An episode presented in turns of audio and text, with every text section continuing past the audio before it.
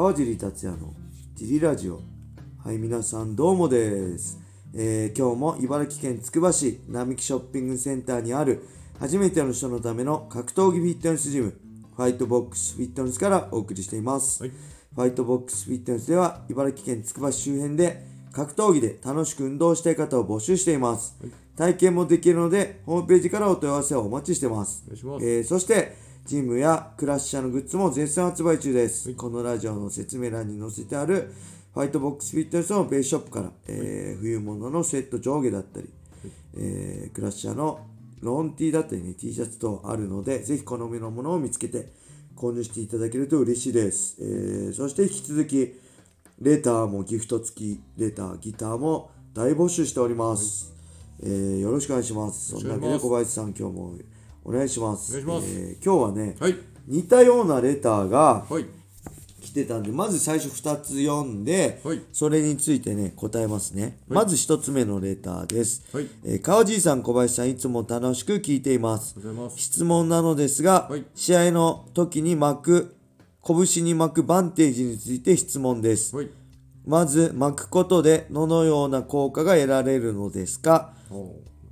選手によってしない選手、はい、厚い選手、薄い選手など見てて様々なのですが、はい、ストライカーやグラップラーによっても違いがあるのですか？はい、川尻さんはどのようにされていましたか？はい、UFC ではバンテージを巻く専門の人がいると聞いたことがありますが、はい、日本の大会もそのような方がいらっしゃるのですか？はい、ぜひお答えください。はい、あと、これ全然違うな内容、ごめんなさい。ちょっとね似たような、はい、あれなんでいきましょう。もう一つ、川尻さん、小林さん、こんにちは。いつも楽しく拝聴しております。先日のライジントリガーを観戦して一つ気になったことがあります。それはライジンに出場している選手の拳の怪我が多いのではないかということです。今回の大会は堀江選手、そしてライジン31ではアキラ選手、ライジン30では朝倉海選手、ライジン28では大木久保選手、井上直樹選手など、今年は特に多いように感じます。そこで川尻さんにお聞きしたいのですが、ライジンで使用されているオープンフィンガーグローブに問題はないのでしょうか？他のものと比べて薄いなど、怪我をしやすい要因があれば教えていただきたいです。長々と失礼しました。今後のジリラジオも楽しみにしております。はい、ありがとうございます。バンテージMMA グローブね、あと拳の怪我についての話なんですけど、はい、まずはね、はい、バンテージはね、はい、これは UFC の場合は確かに専門の人ってコミッションが巻いてくれるんですよね。自分で巻いても多分いいんですけど、僕はコミッションに巻いてもらってました、はい、で日本の場合は基本そのセコンドだったりトレーナーだったり自分で巻く人もいますね。ちなみにメジャーイベントであるライジンは、これレフリーの集団 JMOK さん、日本 MMA 審判機構さんが、それぞれね時間を 何時何分から誰々選手っていう場合感じで巻いてくれます。でそれは選んでもいいし、誰かトレーナーに巻いてもらってもいいです。で僕はちなみにずっと山田さんに巻いてもらってました。ライジンの時も、で UFC の時はコミッションに巻いてもらってましたね。でまずね一つとして、効果ね、握りやすくなりますね。握力増します。拳の中にギュッて握るとこができるんで、バンテージ巻くとやっぱ中にね何かこう握ると握力増すんですよ。そうするとパンチ力もねしっかりに拳が握れるんで、パンチ力も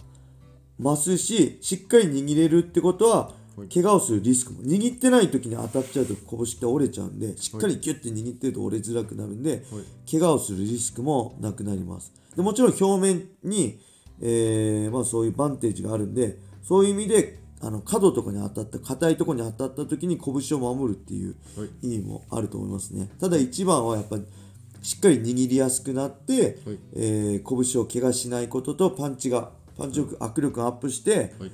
パンチ力がアップすること、それじゃないかなって僕は思います。僕はあんま詳しくないんであれですけど、でストライカーグラップラーによってね違いはありますね。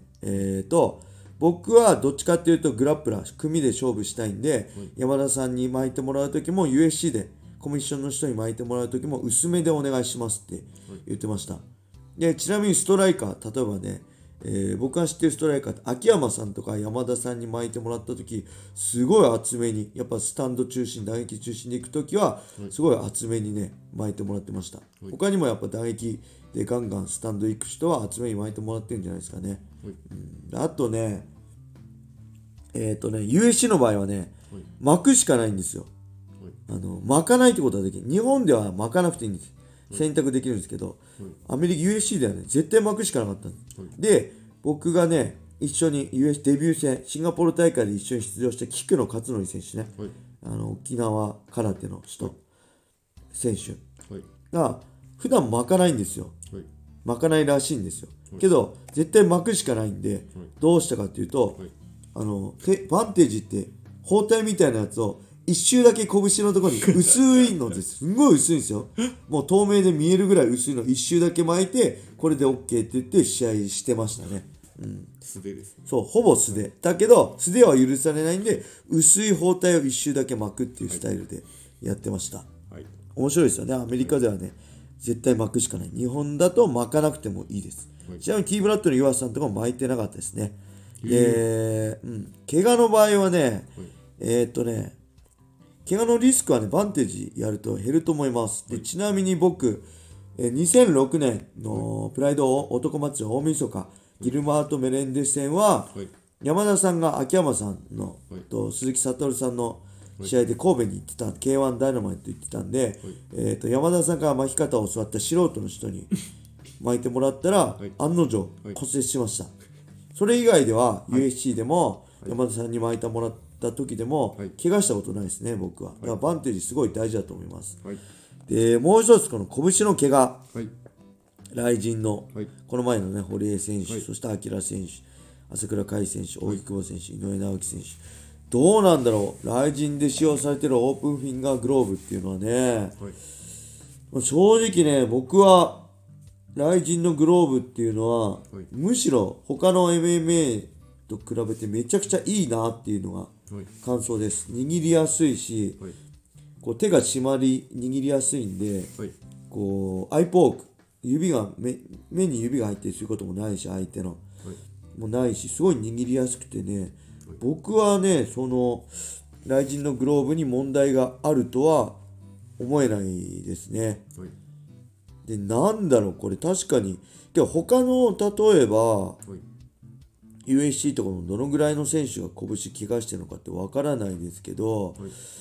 国内の他の大会に比べるとっていう話なのかもしれない。まあここで挙げた選手、例えば堀江選手、井上直樹選手、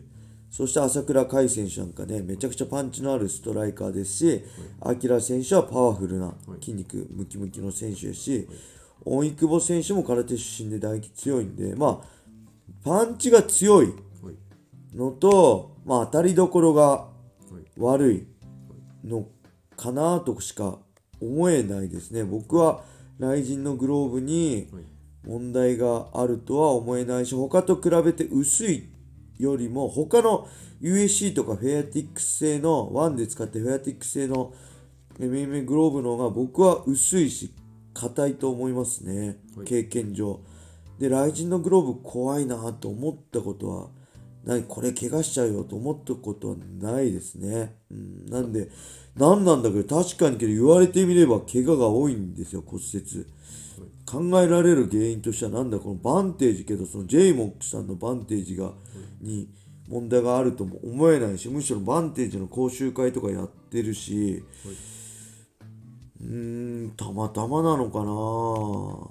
どんな感じで骨折してるの、どこの怪我なのかもちょっと分かんない。例えばこの拳があれ折れたのか、指が折れたのか、拳につながるこの手のひらの骨がね折れたのかちょっと分かんないんで、あれですけど、もしかしたらこの何か同じようなね原因がある、同じとこが折れてるとかそういうのあったら、もしかしたら何か理由があるのかもしれないけど、折れる箇所が違うんであれば、何か一つの要因で折れたっていうよりも、なんだろう、やっぱり雷神の求める激しい試合っ